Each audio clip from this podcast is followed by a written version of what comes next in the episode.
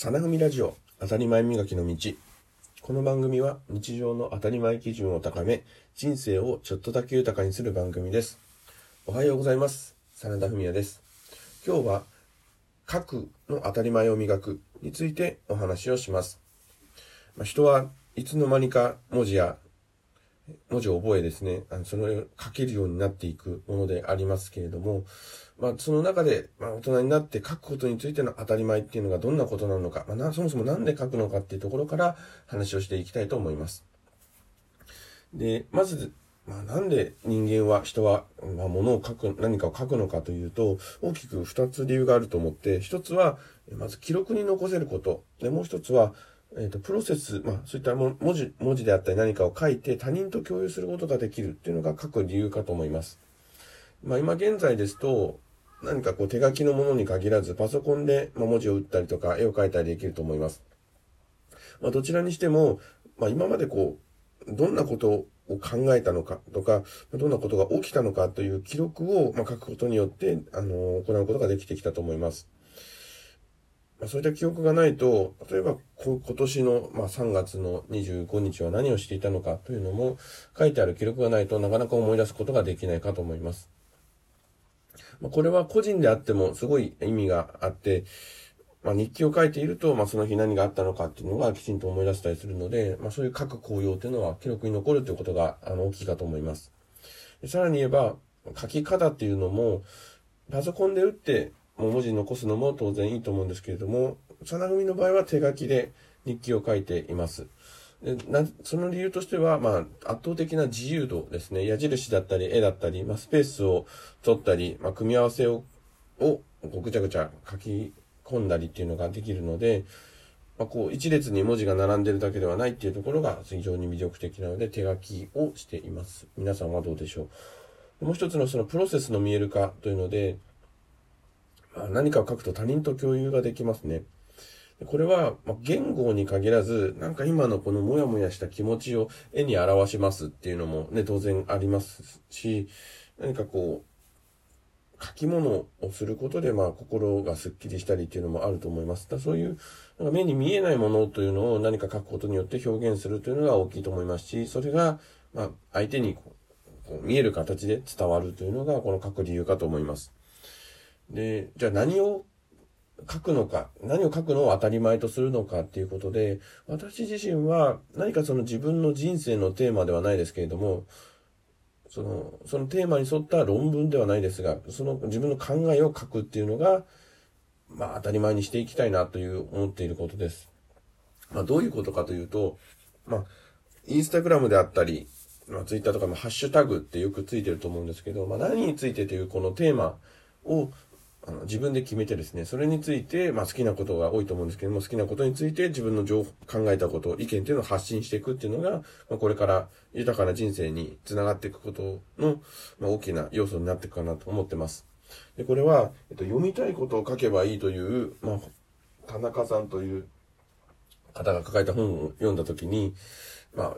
インターネット上の文章っていうのは随筆であると。で、随筆というのは事実と心象、まあ、実際に起こった出来事であったり、まあ、何かこう客観的な事実と心象、自分がどう感じたのかという意見を合わせて書くものっていうのは随筆。で、これが9割を占めているというふうに書かれてました。で、まあ、その、まあ、随筆と言いますか、事実と心象を書くためには、まず何かの出来事がないといけないですし、何か書く対象が必要です。で、さらに心象という、まあ、どう思ったのかっていうところは、主語が私になります。なので、私自身が何かを見てどう感じたのかというのを書くというのが、この随筆に当たると思いますし、で、それを内容というのも、まあ、自分が読みたいこと、まあ、誰もまだ誰も書いてないようなことっていうのを書くと非常に価値が出てくるよという話が書かれてます。ですので、まあ、誰かに決められたものを書くのではなく、自分で選んで、あ、これを書きたいなというものを選んで書くというのが、まあ一番いいのではないかなと今自身サナフミは思っています。ですので、まあ自分の論文、人生の論文テーマを持つみたいなことを考えました。で、これも、まあ、じゃあ具体的にどういったことを書くのかというと、まあ私の場合は日記であったり、えー、学んだことを、えー、メモしたり、まあ20、なんで、なんでしょう、400字でまとめたりということをしています。で媒体としては、まあ、ツイッターであったり、ノートという、まあ、プラットフォームやブログに書くということをしています。で、じゃあその、じゃあ日記であったりとか、まあ、学んだことのメモ書きっていうのをどういうふうに具体的に書いていくのかって言った時には、これはたくさん世の中その文章の書き方であったり、まあ、メモの取り方っていうので、本が出てると思うので、そういったものを参考にしながらやっていくのがいいと思います。で私の場合は、複数の形を、型と言いますかね、主張りじゃないですけども、型を持っておくというのが大事だと思います。私の場合は、まずその、メモ帳やノートっていうのを4つ持ってます。4パターン。えー、小、中、大、特大みたいな4パターン持ってます。なんか教育のような、ね、ラーメンの注文のような感じですけれども、まず小というのは一番小さいメモですね。えっと、なんでしょうね。手のひらサイズのものっていうんでしょうか。で、これは思いついたことであったり、何か感じたことを書くノートです。で、道を歩いていて、あ、おばあさんをが倒れてる。まあ、これで結構メモする